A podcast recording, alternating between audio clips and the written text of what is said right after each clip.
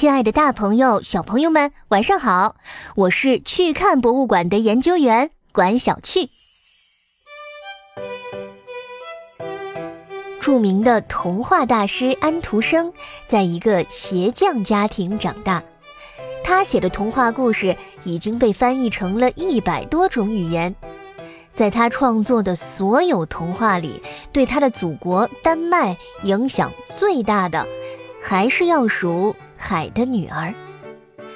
故事里，小美人鱼舍弃了自己美妙的嗓音，用剧痛换来了双腿，最后又不忍心杀掉王子，甘愿化成泡沫回归大海。这个故事发表之后，在丹麦，在全世界都受到了人们热烈的喜爱。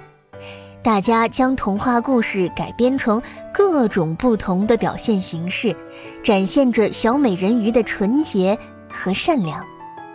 有一天，一位丹麦商人就被海的女儿芭蕾舞剧迷住了，他被小美人鱼的故事所打动，决定要为她打造一个永垂不朽的雕塑。他邀请了芭蕾舞剧中小美人鱼的演员成为模特儿。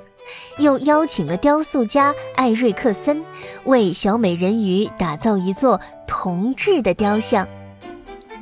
可是，在做完了雕像的脸和五官，要开始雕刻小美人鱼的身体、四肢的时候，这位演员却不愿意再做这个模特了，因为他发现雕塑家想塑造小美人鱼美丽的身体，他希望小美人鱼不穿衣服，全身赤裸。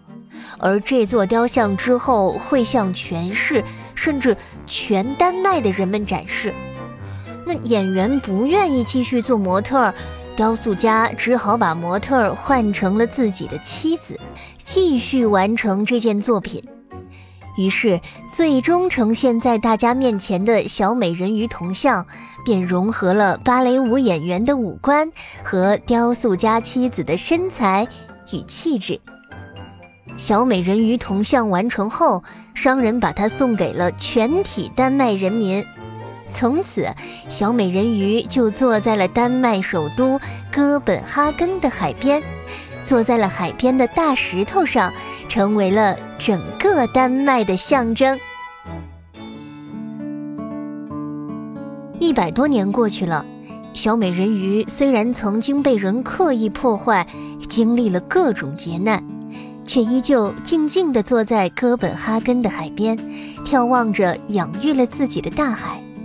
小美人鱼铜像也和童话大师安徒生一起，成为了丹麦的又一个国家符号。